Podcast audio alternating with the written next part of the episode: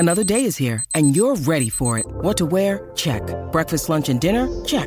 Planning for what's next and how to save for it? That's where Bank of America can help. For your financial to-dos, Bank of America has experts ready to help get you closer to your goals. Get started at one of our local financial centers or twenty-four seven in our mobile banking app. Find a location near you at bankofamerica.com slash talk to us. What would you like the power to do? Mobile banking requires downloading the app and is only available for select devices. Message and data rates may apply. Bank of America N A, member F D I C. When you need mealtime inspiration, it's worth shopping Kroger, where you'll find over thirty thousand mouthwatering choices that excite your inner foodie. And no matter what tasty choice you make, you'll enjoy our everyday low prices, plus extra ways to save, like digital coupons worth over six hundred dollars each week. You can also save up to one dollar off per gallon at the pump with fuel points. More savings and more inspiring flavors make shopping Kroger worth it every time. Kroger, fresh for everyone. Fuel restrictions apply.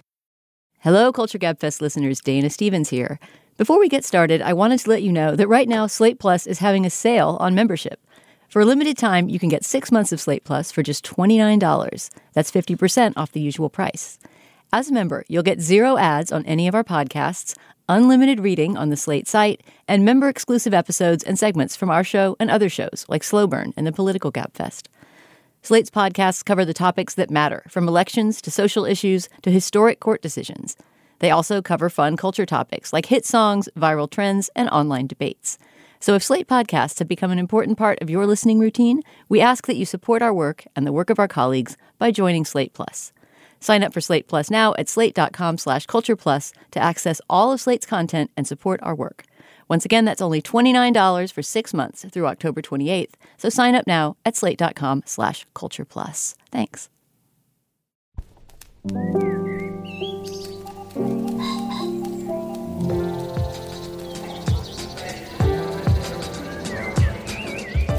I'm Stephen Metcalf, and this is the Slate Culture Gabfest Plastic Stormtrooper Codpiece Edition. It's Wednesday, October nineteenth, twenty twenty-two. On today's show, Tar is the new movie from writer-director Todd Field, his first in sixteen years. It stars Kate Blanchett as a world-renowned conductor at the peak of her career.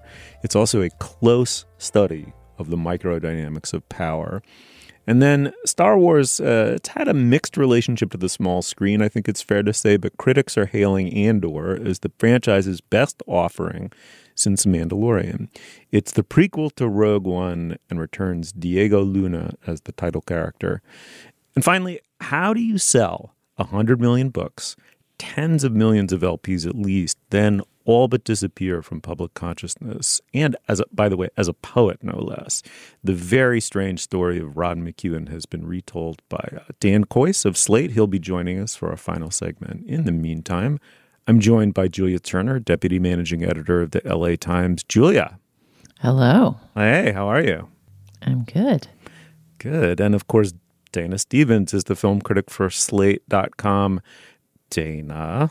Stephen, can I just tell our listeners that I'm looking at you right now in all your three-dimensional, non-projected glory and in the same room for the I, first time, definitely since the pandemic started? I feel seen. I'm looking at you, too, in all of your three-dimensional glory and all the, you know, hidden dimensions to come in the course of the conversation. That shall unfurl yeah. as we speak.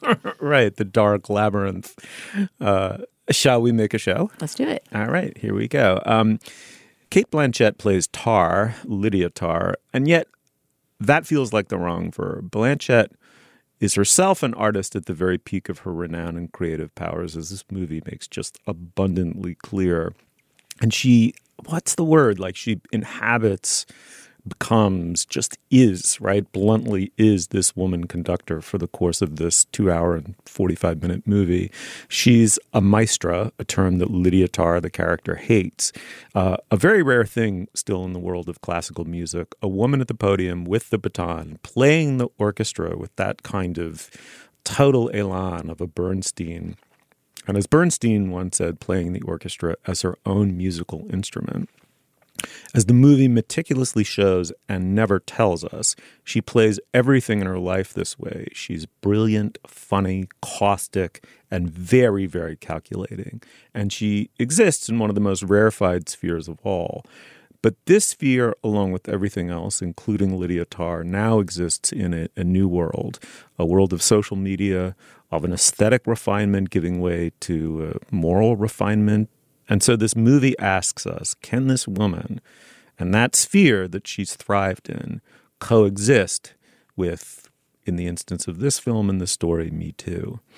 The movie also stars Noémie Merlant as the put-upon but worshipful personal assistant and Nona Haas as Lydia Tár's first violinist and wife. Let's listen to a clip.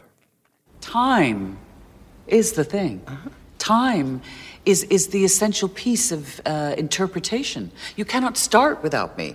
See, I start the clock. You know, my left hand, it shapes, but my right hand, the second hand, marks time and moves it forward. However, unlike a clock, sometimes my second hand stops, which means that time stops. Now, the illusion is that, like you, I'm responding to the orchestra in real right, time, making right. the decision about the right moment to restart the thing or reset it or throw time out the window altogether. The reality is that right from the very beginning, I know precisely what time really? it is and the exact moment that you and I will arrive at our destination together. Mm, all right, Dana, let me start with you. Um, first of all, how miraculously did they find someone who looks and sounds so much like Adam Gopnik to play Adam Gopnik?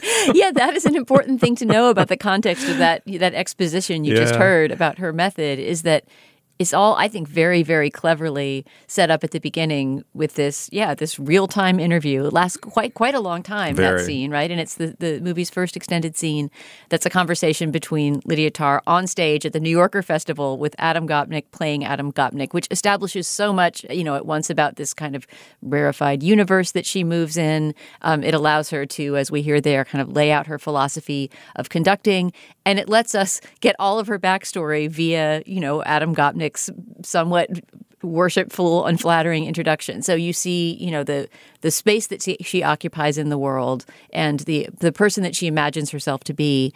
And then in all kinds of complex and subtle ways that I still haven't completely figured out, maybe you guys can help me understand them, the movie takes that apart. But not in the way that you might think that it would. And I think that is my... is my biggest defense of this movie to those who might. I'm, I, we can get into what, you know, some of the criticisms of it could be later, but I think that the thing that most surprised and delighted me about this movie, which I loved uh, and gave a, a rave review in Slate, is that it's mysterious, right? It's mm-hmm. it's it's ambiguous. Uh, yet, you know, it's not ambiguous in a sort of wishy-washy sort of way where no. it doesn't draw conclusions, but it is extremely open-ended. And it's really, really seductive. The character of Tar is very seductive, and we're not seeing the visuals, of course, and hearing that clip, but the world she moves in is very seductive, right? I mean, she's kind of cosseted in all of this privilege, and the mm. movie itself feels very upholstered. That was a word that I, yeah. I found in my notes. You know, it feels like the movie itself has been sort of padded and protected as as we Very. first enter her world. And yeah. that's why, you know, when less beautiful parts of her world start to intrude on the life she's created for herself, um, she has so far to fall. So there's something there, there's something about this figure that she cuts at the beginning that's almost like a tragic or Shakespearean right. figure, because she is in such a lofty place, right? She's a kind of royalty in classical music. Yeah, absolutely. Julia, she's she's as Dana beautifully said, it's something, the feeling of the movie, you know, is meant to convey what this rarefied world is like. It's plush. It's very insulated. It's uh, filled with, you know, m- very moneyed good taste throughout.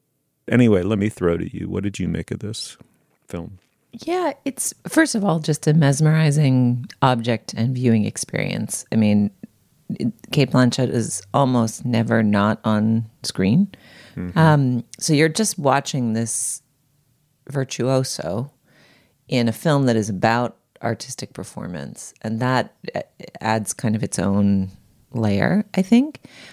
I also found myself a little puzzled by the project, not in a way that made me dislike the film. But if you say, you know, Uh, revered director who's only made two movies and hasn't made any movies in sixteen years, returns in the Me Too era to make a film about a charismatic artist who is accused of misconduct uh, that is, I think, not sympathetic to her behavior, but quite empathetic and curious about her selfhood, personhood. She's certainly the protagonist. She's a villain, but she's not the villain, you know? Like, what what is that project? Why is that what you're doing when you're back sixteen years later? And what it's doing is not, does not feel like polemic, does not feel mm-hmm. political. Like, and, and also, why do you make that accused person a powerful woman, right? Like, I mean, to to give us Kate Blanchett's Tar, which is an extraordinary cinematic gift, but that sort of seeds a kind of empathy and sympathy for this powerful artist because of the difficulty of the road of her getting there, that that maybe swings it a bit more in the direction of sympathy for the abuser. But th- this movie kind of confounds your your instinct to politicize it in mm. a way that is quite odd for a movie that's asking you to, like, just inhabit the world of an abuser, basically, right? Yeah. I mean, yeah. there's no there's no real other conclusion, um, and makes you somewhat sympathetic to and curious about her mechanisms of abuse. And I just, I found myself, like, entranced by the movie and then walking away from it having really enjoyed it, and also still kind of puzzled by and mulling over what I've seen and why this particular personhood was the subject of curiosity. Yeah, I, I, I, very, very similar set of responses. I mean, somehow the mood and the tone of it would have been shattered if there had been even a whiff of editorializing. Like, I think it it works as this really deeply contemplative mood piece about about a set of discrepancies, really, right? So if you look at her one way, she's arguably a heroic anachronism, right? She's peremptory, egomaniacal, has zero patience for, you know, a culture that in many ways has become inimical to the premises of classical music, right? I mean, it's, it's, it, you go to a conservatory, it takes immense amounts of discipline. Um, she is upholding a tradition and making it new in some sense as a woman who's the new, you know, Leonard Bernstein in some sense. Um, nonetheless, the movie is not making a case for her at all. She's also, I mean, the movie's, I think, an extraordinary, you know, very, very close-up, microscopic look at how power operates and how abuses of power operate and how they occupy. Uh, they're both tiny, right? They're both micro and in a gray zone. And I, I think the movie, it's hard not to conclude that this person, and, you know, we never see, again, not to give too much away, we never see the specifics of the uh, incident that's going to bring her, pretty inevitably, we feel is going to bring her down. Um, we only catch it in these verite fragments in a way, right? It's part of the, like, don't... don't go too heavy on exposition in this film. Let the let the viewer figure it out. But what we do see is her repeating the process with a new, you know, classical music ingenue. And then we see how she really does abuse her power, how she plays the world like her orchestra, but in this regard to feed her ego and her appetites, not to make great art. So there ought to be limits to your sympathy, but there's no polemicism here at all. It's just rigorously agnostic. The closest I came to feeling like there was at least something resembling, not an, I wouldn't say editorial point. I wouldn't curse it with that. It's not didactic, but there is a moment, Dana, where I couldn't help thinking of the contrast between a A, a very tendentiously edited YouTube video, right, which is very quick and pieces together some of her worst statements in a classroom and maybe publicly as well, um, into something that's both true and untrue, right? It points to something that really did happen but is also misleading. The contrast between that and the film we're watching, right? That that struck me as a moment where I hear the director here for the first time saying, you know, pay attention to what I've done in relation to what Um, social media uh, can do. Right. I mean, even in terms of the editing, because the, the scene that you mentioned that gets, you know, re-edited and put up on, I think, TikTok, yeah, as a ha- having been edited in a way, such a way as to make her look even more inappropriate and bigoted than she actually was being toward her student in that scene. We've seen that entire scene at the top of the movie. It's exactly right after the Adam Gopnik scene. And if you notice, we see it without any edits. It's all done in one shot, that scene at Juilliard where she's giving a master class and oh, she offends fabulous. this one student. I didn't so, notice So, you know, the idea yeah. of taking Genius. a single take scene and then showing how it gets chopped up, you know, to be somewhat misrepresented on social media is a really fascinating aesthetic choice as well as a thematic one. But, I mean, let me, I'll, I'll be the... I'll be the devil's advocate and take and tell you the critiques of this movie that I've heard. One yeah. of my closest friends saw it and, and hated it and has not yet completely gotten back to me about why. I can't wait to have that conversation about why she and her partner both hated it. Um, but I suspect that it has to do with something that I've seen some critics say about it as well, which is, does it stack the deck in favor of this really seductive and ultimately, you know, as, as incredibly problematic as she is, um, very... in some ways appealing, right, and magnetic main character by doing things like, you know, showing us that edited TikTok video that we know has been um, molded to make her look maybe more guilty than she was in that moment. Um, also not really ever showing us her main accuser, right? Without giving anything away, there's this one woman from her past she's worked with who um, who is the person who ends up making this accusation that starts to to open up the Pandora's box of complaints against Tar. And except in, a, I think, in a dream sequence where we obliquely see her face, we never see that person. We never hear her voice. We maybe see a, you know, a few lines of an email that she's written, but she is someone who's off of the scene completely, right? So an argument could be made. I mean, obviously this is a very deliberate choice on Todd Field's part not to include that person, but could an argument be made that, you know, the victim is being excluded and turned into someone who's so off of the scene that we sort of have no choice mm-hmm. but to put our sympathies with Tar? Yeah, I'm almost surprised there isn't more of that response in the public reception to the piece. It may be that it's in sort of a slow release, and the folks who've seen it are mostly film critics who are admiring its craft. And maybe if it does become a bigger Oscar movie type, um, you know, make that trajectory through the Cultureverse, these debates will become louder as more people see the film. But I find myself kind of indignantly wanting to stick up for the movie in response to that critique, which is... that I think the film, I think you said it best, Steve, it's extremely curious about the mechanisms of power that allow abuse to persist, right? And it's quite revealing about them as well.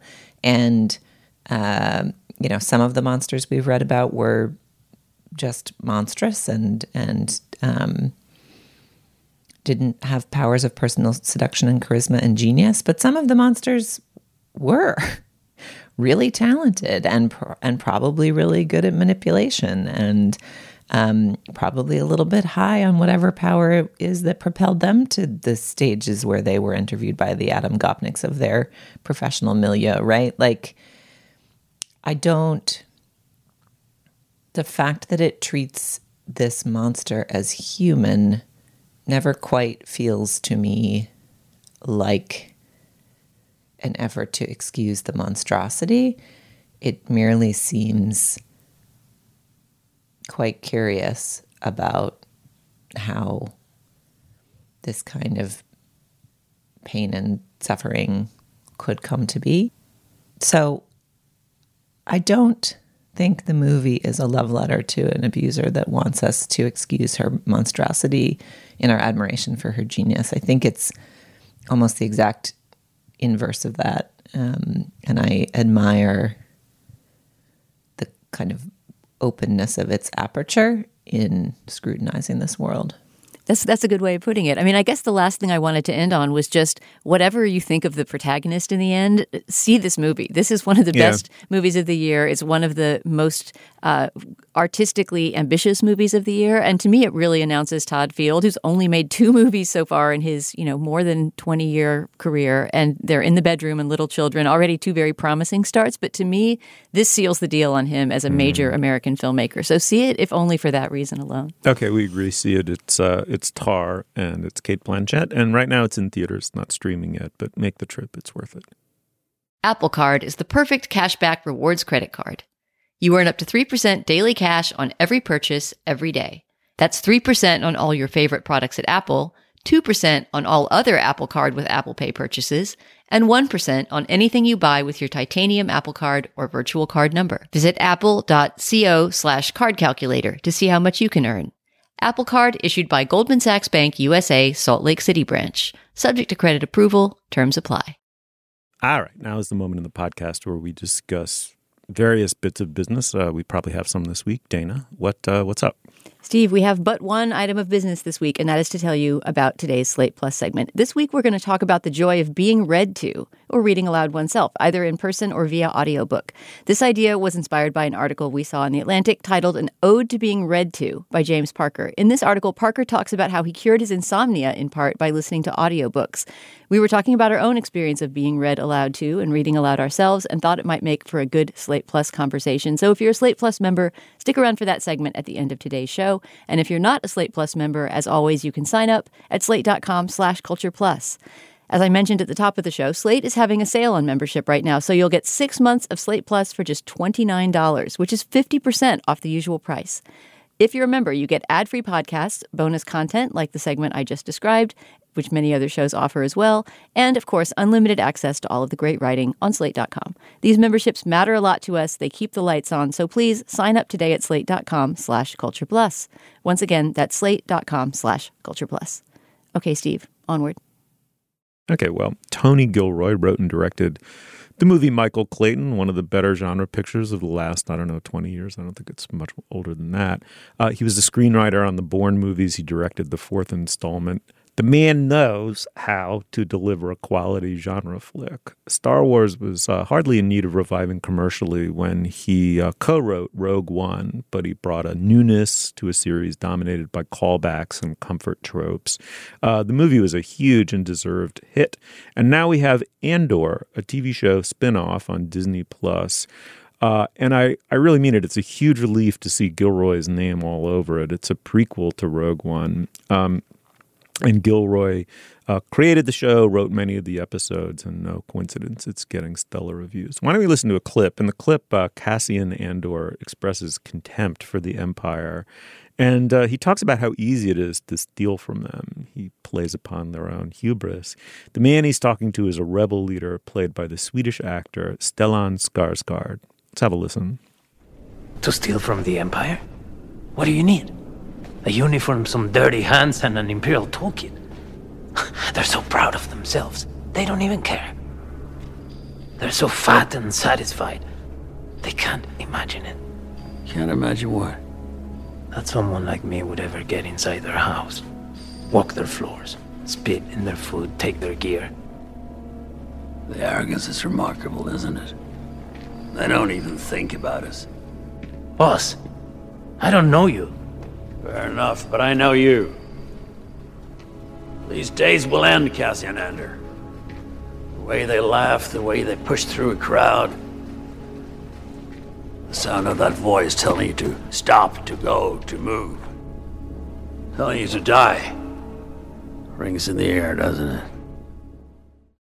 All right, Julia, let's start with you. Um, quite a surprise at this late hour to have a Star Wars uh, franchisee do something, as critics are saying, fresh and, and kind of interesting and kind of grown up with the property. What do you think? This is a great show. Um, and it's a little bit of a slow burn. I mean, a la Tar, actually, weirdly. It's like very confident of its world. It situates you very deeply in a world. It seems funny to admire the world building of a Star Wars project, since obviously the Star Wars world is one of the most fully realized fictional worlds that there is. And yet, um, the production design of it just makes it feel real in a way that feels completely different from the, like, I'm wearing a plastic stormtrooper codpiece kind of tone of the aesthetics of even the most beautiful other Star Wars movies. Like the the the kind of gritty realism and detail um, really sells something that is also thematically interesting, which is the show is essentially using the Star Wars mythology to ask the question, where does revolution come from, right? Mm-hmm. What causes people to resist power, to band together, to what, what causes them to do that as human beings, and and not not sort of like how do they achieve it with, you know, driving the thing through the little thing to exploit the vulnerability and the big thing that the bad guys have, you know, like the so, so much of the Star Wars films, they have sweeping characters, they have big vistas, they have funny scenes in bars, and but fundamentally they're about how, right? How do you defeat the bad guy and kind of spectacular acts of daring do. And this film is ask, this show is asking a much more interesting to me question, which is like, why? Why do you even try mm. to defeat the bad guy when the bad guy seems so powerful? How do you even muster that impulse? Um, which is sort of the genesis of so many of these other films. And I will confess that for, I think I was sick or moving or I don't know what, I never saw Rogue One. I, I, I missed the, the week when we talked about it. And because all of my culture consumption is for the show, I thus never went back and watched it. And I do know what happened at the end of Rogue One. But um, man, I was impressed. I love this show. Rogue One's terrific. Dana, what do you think? Did they build a better codpiece? I mean, I agree with everything Julia says about this show's world building being unusual for the Star Wars universe. It doesn't have the Force. It doesn't have any Jedi Knights doing their thing. It doesn't have any of the legacy characters coming in yet. That may happen later, but it doesn't feel like fan service, and I really respect that. It's creating its own much sort of grittier, something out of a spy movie, right, or a, a, a heist movie. It's that kind of world that we're moving in more than a sci-fi epic. But there, but I mean, I just have to say, until Stellan Skarsgård shows up, which is at the end of the second episode, I believe, yeah. I was struggling to stay awake through this show because it is so. And this may just be how my own taste in T V runs, is that it feels like it is doing, as I saw several critics writing about it say, it's trying to do that. This isn't a show. It's a twelve-hour movie yeah. kind of structure, right, where it's not really clear why any episode ends, where it ends. It's all telling one big story, and it doesn't hit T V beats in a way that you sort of feel like there's a cliffhanger for the next episode. Now, cliffhangers can be manipulative, right? They, they can, T V shows can overdo the formulaic beats for sure. But this felt a bit to me like an unshaped blob of words from Tony Gilroy's pen. And he himself has said, oh, what I've been loving about doing this T V show, he's worked much more in film before, is that, I think he says this in an interview, everything that leaves my desk gets shot. Right, that he's writing reams upon reams of, of world building, and it's all getting turned into a show. I don't know. I feel like this show has a little bit that streaming disease of, you know, it could have been a movie or a five-hour show, mm. and, and that it's, it's a bit sprawling and misshapen. Yeah, it definitely accordioned out. And, um, you know, I read one critic who said uh, the kind of kick-in episode where, where the, the plot really begins to, you know, the, the pace picks up and becomes more of a traditional genre picture is episode three, and I you certainly feel that. Um, uh, I liked it. I liked it a lot. I mean, you know, to me, I saw Star Wars, the original one, when I was in whatever it was, sixth or seventh grade. I can't remember. I saw it nine or so times in the theater back when that was an unusual thing to do. I mean, it just re- kind of remade my sense of the possibilities of of a certain kind of movie. And and loved it, and it's been sort of nothing but disappointments ever since, in a way. And I, I, I, maybe I just kind of got older at the wrong time or something, or before my time. But the, the comfort of returning to the world, right? Like we're being sold the world, and and the price of a theater ticket is like is the price of reentry into the world, and you get all of this like nostalgic throwback content. And over time, to me, it's just become, Dana, it's become like mixed cinema, you know? It's like, you know, and to cover that up, there's that horrible, slow-paced self-seriousness that these, you know, self-important genre pictures now have. Like, like stretch it out to three hours and on and on. I think this, Julia, I agree with you. I think this, I think this escapes that. I just think it's good T V.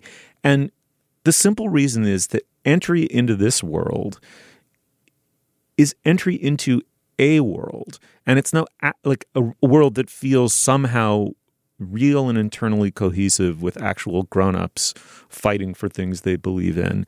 And um, and I think it kind of continues through to that moment when it clicks as a genre piece and the action starts. And as you say, Julia, something real has been set up, so by the time that happens, you are invested in it. Um, And it not only does it show you as you put it beautifully, not only does it show you why someone is willing to sublimate everything else about life to a cause, which Andor famously isn't willing to do. You know, it's kind of the hook for the whole show is that he's not. Um, he's more like a Han Solo, vaguely Han Solo type in that he's unaffiliated.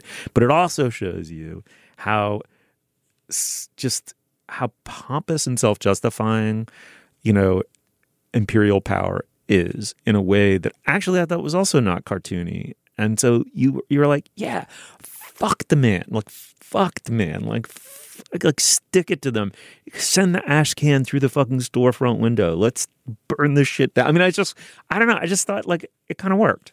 And honestly, the show is as curious about the like subtle mechanisms of power within the empire as Tar is about Lydia Tár's manipulations. Like I haven't seen. A, I mean, I, I I know that the prequels are famously full of like long Senate scenes about like tax arguments, and I will confess I haven't seen all three of them, but I don't know, just sort of the like office politics. I mean, the, the mm, scenes mm-hmm. within the Empire actually kind of look like Severance. It's like um, bitter office drones in a confusing white environment, like having petty squabbles. And and I didn't finish Severance, but um, like the the.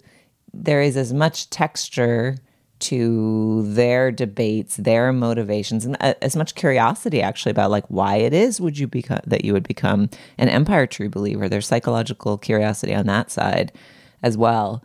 Dana, I will confess the first episode and the and the kind of breaks within the first three episodes are a little random, and I also fell asleep at one point when um, the the portrait of Uh, childhood Cassian is like mysteriously crouching in the woods, speaking in untranslated language. Um, and I would just encourage you to keep watching. They've articulated that th- that the show is sort of three in three episode chunks that are broken up to be more digestible.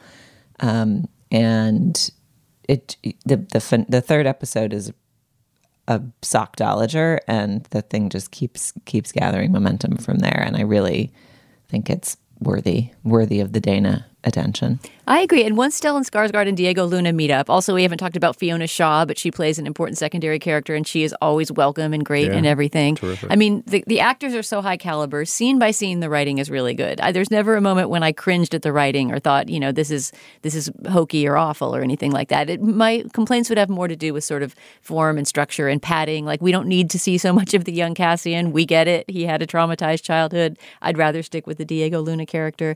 But in relation to what you guys were saying a moment ago about um, investigating systems of power and what would motivate you to be, you know, an evil representative of the empire. I really love that secondary character, Cyril Karn, who's the sort of officious suck up yes. to the to the bad guy, Absolutely. Right? He's basically almost like an, an Adolf Eichmann figure, right? Like from, from the Hannah yeah. Arendt investigation yeah. of, of Nazism. He's sort of this middle manager who's trying to move up and trying to articulate the philosophy. And there's a moment he gives a really wan pep talk to a bunch know. of, of Empire soldiers, and it clearly doesn't go over well at all. That's just that's not something that we often see no. in the Star Wars universe, right? Is sort of, you know, the, the toadying member of the of the Empire who's trying to, to work his way up. And the actor who plays him, I should shout him out, is Kyle Solar. But yeah, stuff Terrific. Like that is, is what gives this a little more texture than, you know, The Mandalorian or something like that, and makes me feel like, yeah, I'll keep watching. We also have to shout out before we adjourn this segment that the music for Andor is from official um, M F O P musical friend of the program, Nicholas Britell. And so that was an additional layer of enjoyment for me. All right. Well, the show is Andor. I think we all yeah, more or less liked it. You should check it out. It's on Disney plus. Okay, moving on. This is the story of the one. As a maintenance engineer, he hears things differently. To the untrained ear, everything on his shop floor might sound fine, but he can hear gears grinding or a belt slipping. So he steps in to fix the problem at hand before it gets out of hand. And he knows Granger's got the right product he needs to get the job done, which is music to his ears. Call, click Granger dot com, or just stop by. Granger, for the ones who get it done. This episode is brought to you by Progressive Insurance. Hey, listeners, whether you love true crime or comedies, celebrity interviews, news, or even motivational speakers, you call the shots on what's in your podcast queue, right? And guess what? Now you can call the shots on your auto insurance, too. Enter the Name Your Price tool from Progressive. The Name Your Price tool puts you in charge of your auto insurance by working just the way it sounds. You tell Progressive how much you want to pay for car insurance. Then they'll show you a variety of coverages that fit within your budget, giving you options. Now, that's something you'll want to press play on. It's easy to start a quote, and you'll be able to choose the best option for you, fast. It's just one of the many ways you can save with Progressive Insurance. Quote today at Progressive dot com to try the Name Your Price tool for yourself and join over twenty-eight million drivers who trust Progressive. Progressive Casualty Insurance Company and Affiliates. Price and coverage match limited by state law. Okay, well, Rod McKuen sold millions of poetry books in the nineteen sixties and seventies. He was a regular on late-night T V, released dozens of albums, wrote songs for Sinatra, and was nominated for two Oscars. So writes Slate's own Dan Coyce in Slate. Uh, Dan, welcome to the show. Hey, thanks for having me on this beautiful, sensual experience. It's too early. Don't Ugh. get off too soon, okay? Let's pace ourselves. That's... actually an appropriate joke. We'll get there, Dan. We'll get there. Anyway, I love your piece on the poem Rod McKuen. I encountered him repeatedly when I was young. Um, let me continue quoting a little bit, and then we'll turn to Rod uh, himself. He was a flashpoint in the battle between highbrow and lowbrow, with devotees revering his plain-spoken honesty and Dick Cavett mockingly calling him the most understood poet in America. It's wonderful. Every year on his birthday, he sold out Carnegie Hall. Okay, Dan, take it away. We have a recording from one of those Carnegie Hall birthday parties. Uh, in this recording, Rod's reciting his most famous and beloved poem, A Cat Named Sloopy, a sentimental but exciting story of Rod's years in New York when uh, his beloved cat greeted him every night when he returned from his erotic adventures, his dalliances with Ben or Lillian. But then one winter, Rod stays away too long, and when he returns, Sloopy's gone, and he searches for Sloopy, screaming her name through the dark New York City streets. But he never finds her, and here's what he says. But once upon a time, in New York's jungle in a tree, before I went into the world in search of other kinds of love, nobody owned me but a cat named Sloopy. Looking back, perhaps she's been the only human thing that ever gave back love to me.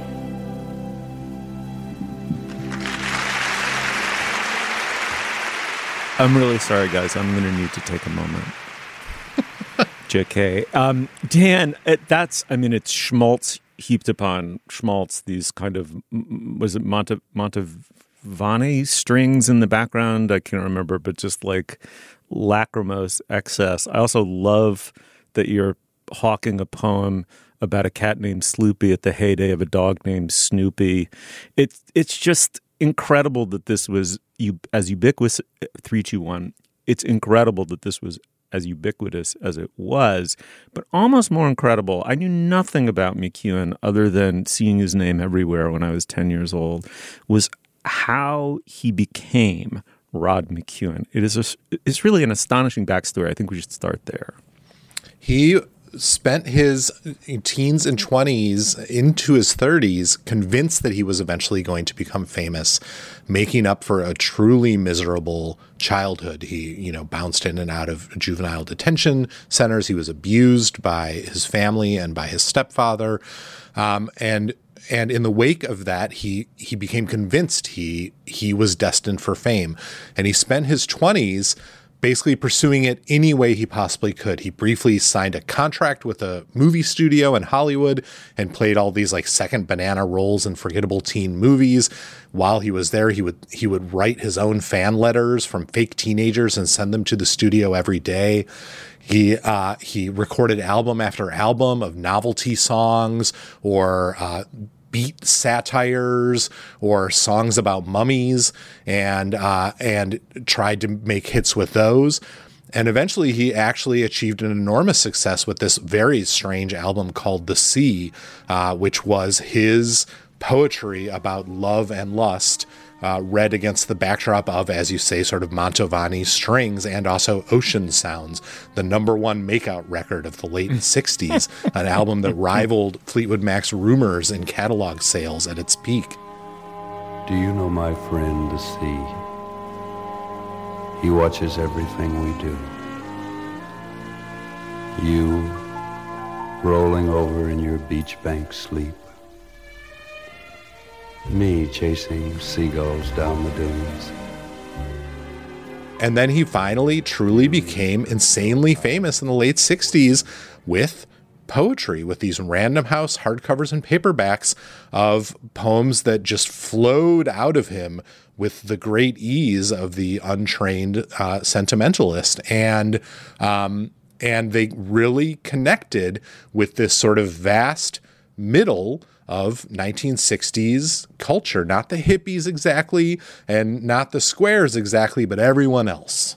Dan, you segued perfectly into what I wanted to ask you about, which is just this this little thing you throw off about, oh, yeah, well, four hundred thousand people went to Woodstock, but what about everybody else in that demographic and what they were doing? And I was thinking, as someone who was just a small child when this stuff was popular, that it speaks to and is in conversation with a whole style of kind of um, middle brow sensuality that was sort of the thing in that period, you know, that there was sort of um, – Uh, I don't know. I mean, I'm even thinking of things like William Shatner's spoken word albums or things like that, right? There was a certain kind of yeah. um, appetite for high culture that was channeled through more middle brow culture. I mean, that would even, I guess, go toward, I don't know, sort of um, pop classical, you know, going to see the Pops Orchestra or something like that. I, I, this or is all very inchoate, but hooked on yeah, Bach. Right. Like, could you talk a little bit about that? Like, I see Rod McKuen, who I remember being on people's shelves, not my parents. They would have been in like the Dick Cavett category of people mocking Rod McKuen,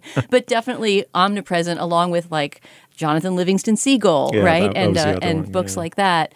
Um, and, and I just wonder how you see him as fitting into that, you know, part of, of sixties, seventies pop culture that we've now put in a closet because it's sort of embarrassing to remember.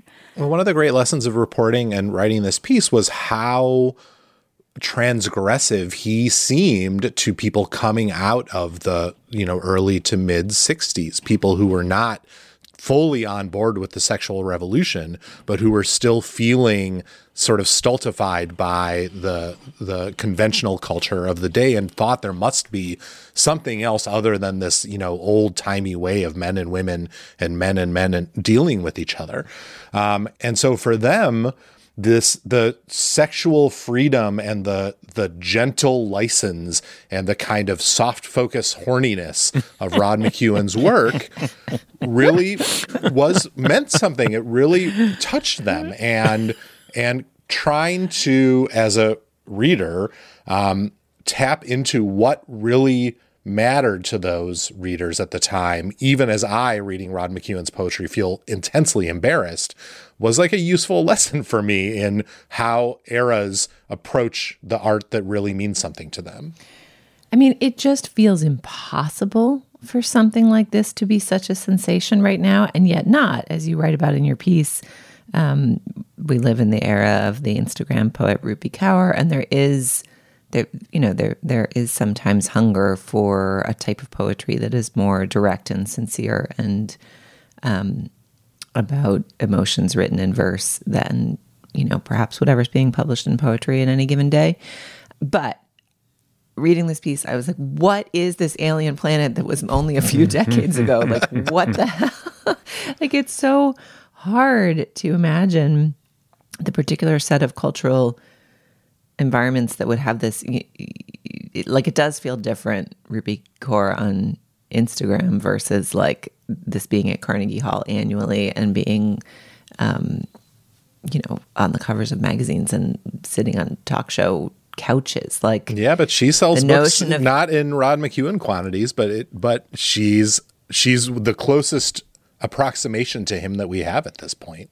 Yeah, but is it quite so horny and goopy? Isn't it a little bit more self-actualizing? Like, it feels, I, I've, when I read her stuff, I'm like, all right, I, that, that doesn't make me feel like an alien in my own land in the way that reading his poems do. That's definitely true. And yes, the self-actualization part of it, I think, is crucial. What McKuen's poetry was almost always about was about like loneliness and desperation in a right. way that that when you read it now, understanding more about his life story, he was gay.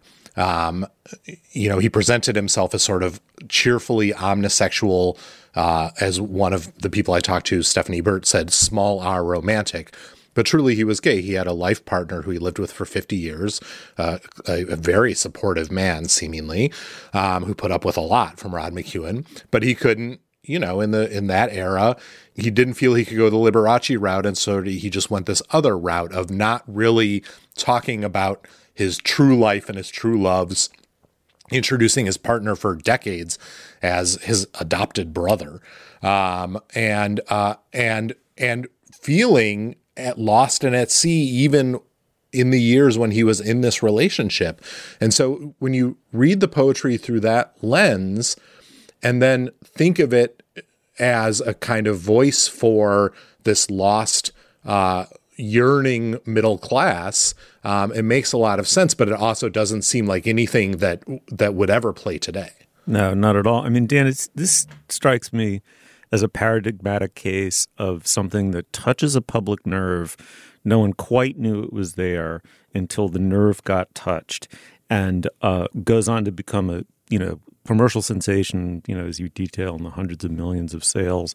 Um, and the opinion makers, uh, elite opinion makers, find it just totally mystifying. So t- it was contemporaneous to McKuen that Cavett made his jibe. And Nora Ephron, as you point out, um, the middle brow's middle brow in some sense dismissed it as middle brow, and um, you know, just heaping scorn on it, uh, even as he's producing more and, and backing the uh, truck up to the bank. I, I was very interested in your, if you will, McKuen-esque journey in your process of discovery with both the poetry and the biography and the people who've attempted to keep a flame alive. Um, he's found an awful lot of loneliness and abandonment in his afterlife in a way. And at some level, if I read your wonderful piece correctly, you forged a kind of respect for this brow-destroying kind of quasi artist who, whatever else is true, like gave solace to millions and millions of people. And was truly sincere in his work. And I yeah. think that's in the end what touched me about him. You know, the a lot of the critics of that era, the highbrow critics, what they hated most about him was not only that he was successful, but that they believed him to be to be knowingly schnookering all of these idiots who were buying his work. You know, that he was He was insincere, that he was just giving the public what they wanted. A, a somewhat ridiculous assertion when you think of it, when you think of how weird the thing is that he was producing. Uh, and as you say, the nerve he was touching that no one even knew uh, needed to be touched until he hit it. But it really seemed to me in talking, for example, to his biographer, Barry Alfonso, and in, in talking to fans and in listening to and reading the work and knowing what I learned about his biography, that in fact, this was the purest expression of how he actually felt about his life and the world. Um, at times it was shallow in the way that, that he was a somewhat shallow guy, um, but it was never calculated. Um, you know, even in the late years when when he was pushing out book after book of aphorism, and some of which he didn't even write, in a way, even those were true reflections of the person that he had been and had become, living in a Beverly Hills mansion, um, shuffling around in his bathrobe.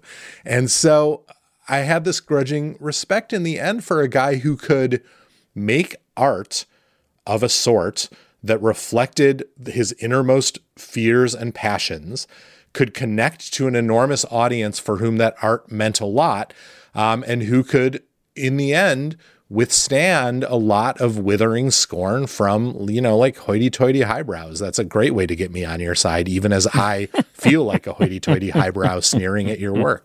Um, and and it gave me a lot of respect for, a yes, this lost America where something like this could become a huge hit, could become hugely popular. And a person like this, who when you watch videos of him is so obviously a weirdo, could become insanely ubiquitous. Oh, man, that is beautifully said. All right, well, the piece is Rod McKuen was the best-selling poet in American history. What Happened by Dan Coyce. It's up on Slaves. Terrific, terrific uh, piece of cultural journalism and criticism.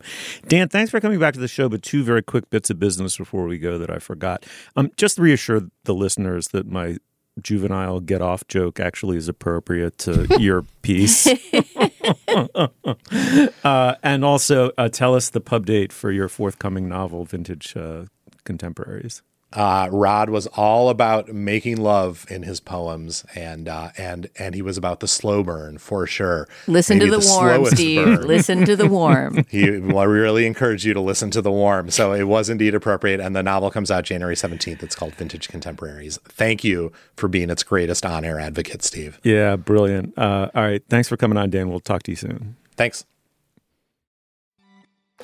I want to tell you about a new show from the Financial Times called Life and Art from F T Weekend, hosted by me, Lila Raptopoulos. Life and Art is twice a week. On Mondays, I have a guest on to talk about life and how to live a good one.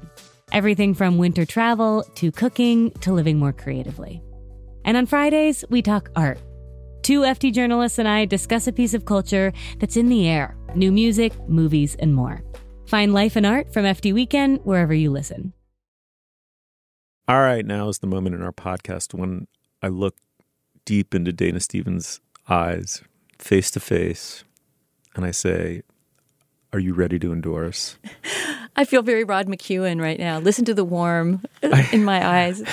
So, yes, I'm ready to endorse. And first of all, I wanted to, I have a musical endorsement, but before I got into it, I wanted to thank whatever listener it was that for our last summer strut sent us the song by C MAT, Kira Mary Alice Thompson, because as you'll know, if you follow me on Instagram, because of that person introducing me to this wonderful Irish singer-songwriter who has just one album so far, it came out this year, I went to see her live with my daughter on her um, on her recent tour of the States. She played at the Mercury Lounge in New York, and it was such a great, intimate venue to see her. And I had thought, based on her album, that it might be kind of a low-key show, that it would be sort of a folky acoustic situation. But she actually had this really tight band and was an incredibly charismatic stage presence and just brought the house down. It was so much fun. So thank you to whoever introduced me to C MAT. And in return, I want to introduce you to some of my much older music, which did not come out this year, but came out sometime before fifteen twenty-one, which was the year he died.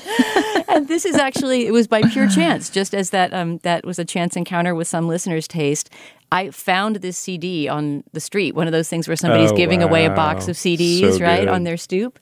Went through, pulled some classical C Ds. They sat around for months not being listened to. And then just because it had a beautiful Fra Angelico painting on the cover, I grabbed this C D of Josquin Desprez. I hope I'm saying his name right. This is a French-Flemish composer. Not much is known about his life. But he wrote this beautiful, beautiful choral religious music that's all sort of motets with overlapping voices, and I don't have the musical Tar vocabulary to describe why it's great, but it's very musically complex.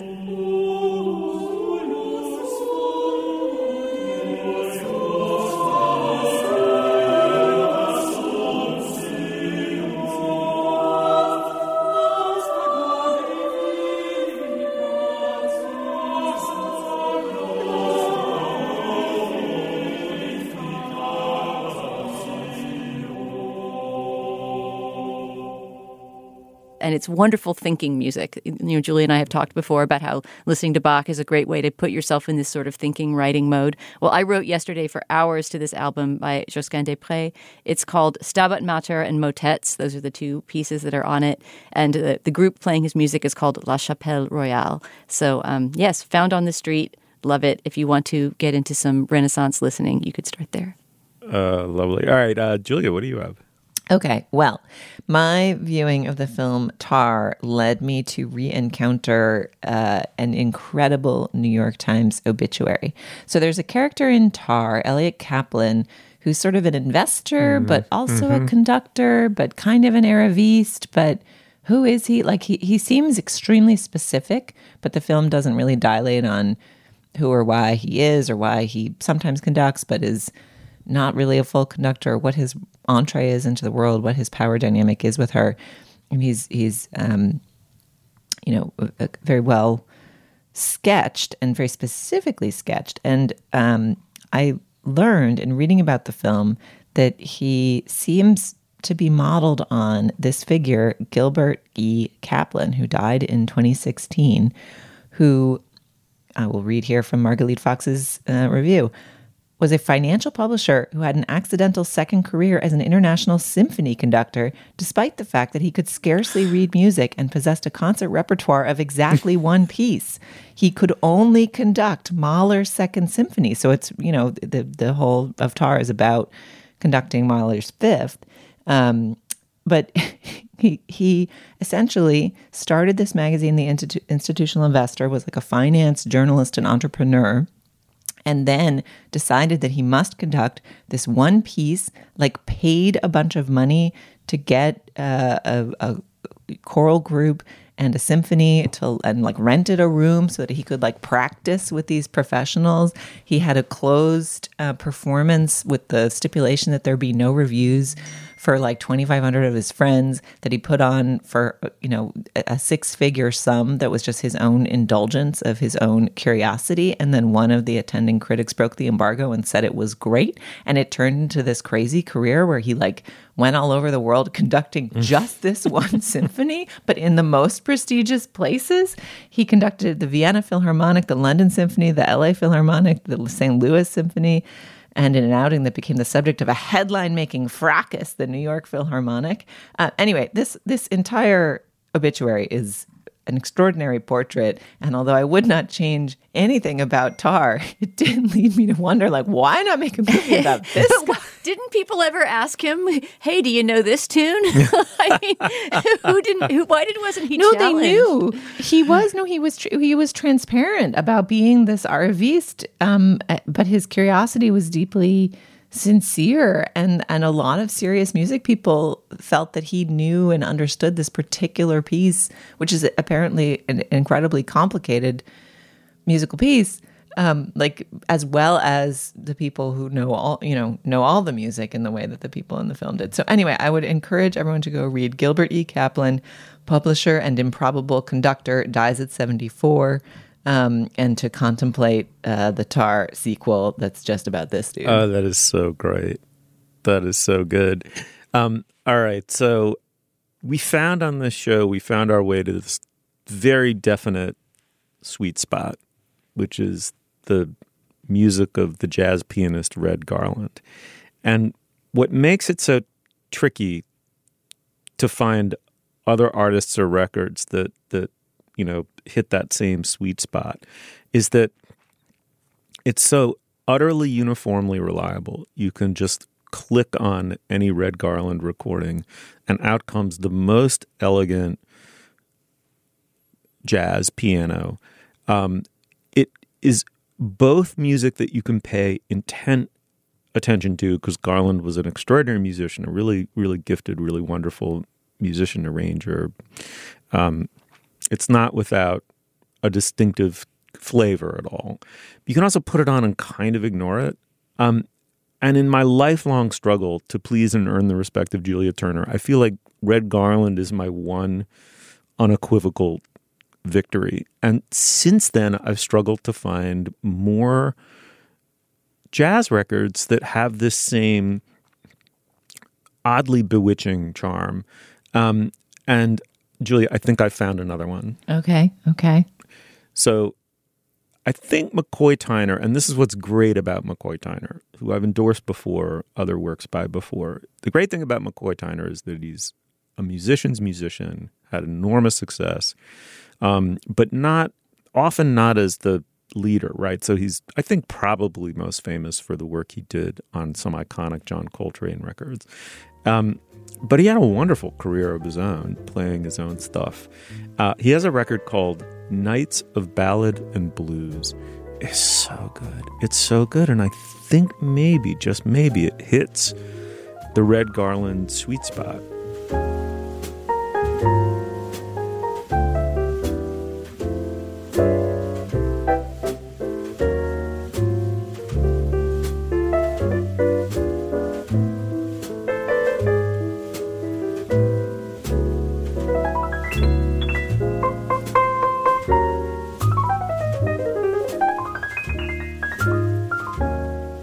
This is a record from nineteen sixty-three. You know, jazz to its enormous credit, like really grew as an art form, and it became political in some ways. It became compositionally daring and very challenging to a listener's ear. It was saying, screw you to, like, we're cocktail music while you sit there and have a drink and pay no attention to us. Like, you know, but that said, like, this is just a beautiful, gentle, in its way inconspicuous album, but with all these wonderful voicings and tonal complexities. I just think it's a great record. So check it out. McCoy Tyner, Nights of Ballad and Blues. Okay, Steve, I can't wait to listen to this. I feel like both of you have name-checked some of my favorite previous endorsements in touting these em- endorsements this week. So if I'm going to get new dinner music and new thinking music in one round of endorsements, like, that's major. So I'm very excited to check this out. But I need to correct the record. It is not only Red Garland, who you have successfully put over into this category of, like, listenable but not insipid jazz.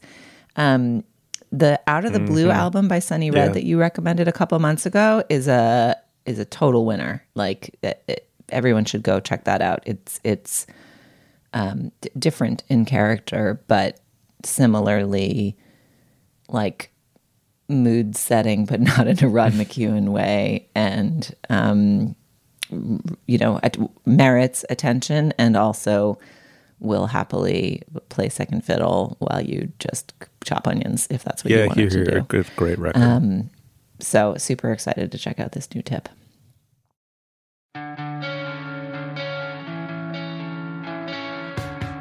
All right, well, thanks for that, Julia, and thanks for uh, this great show. Thank you.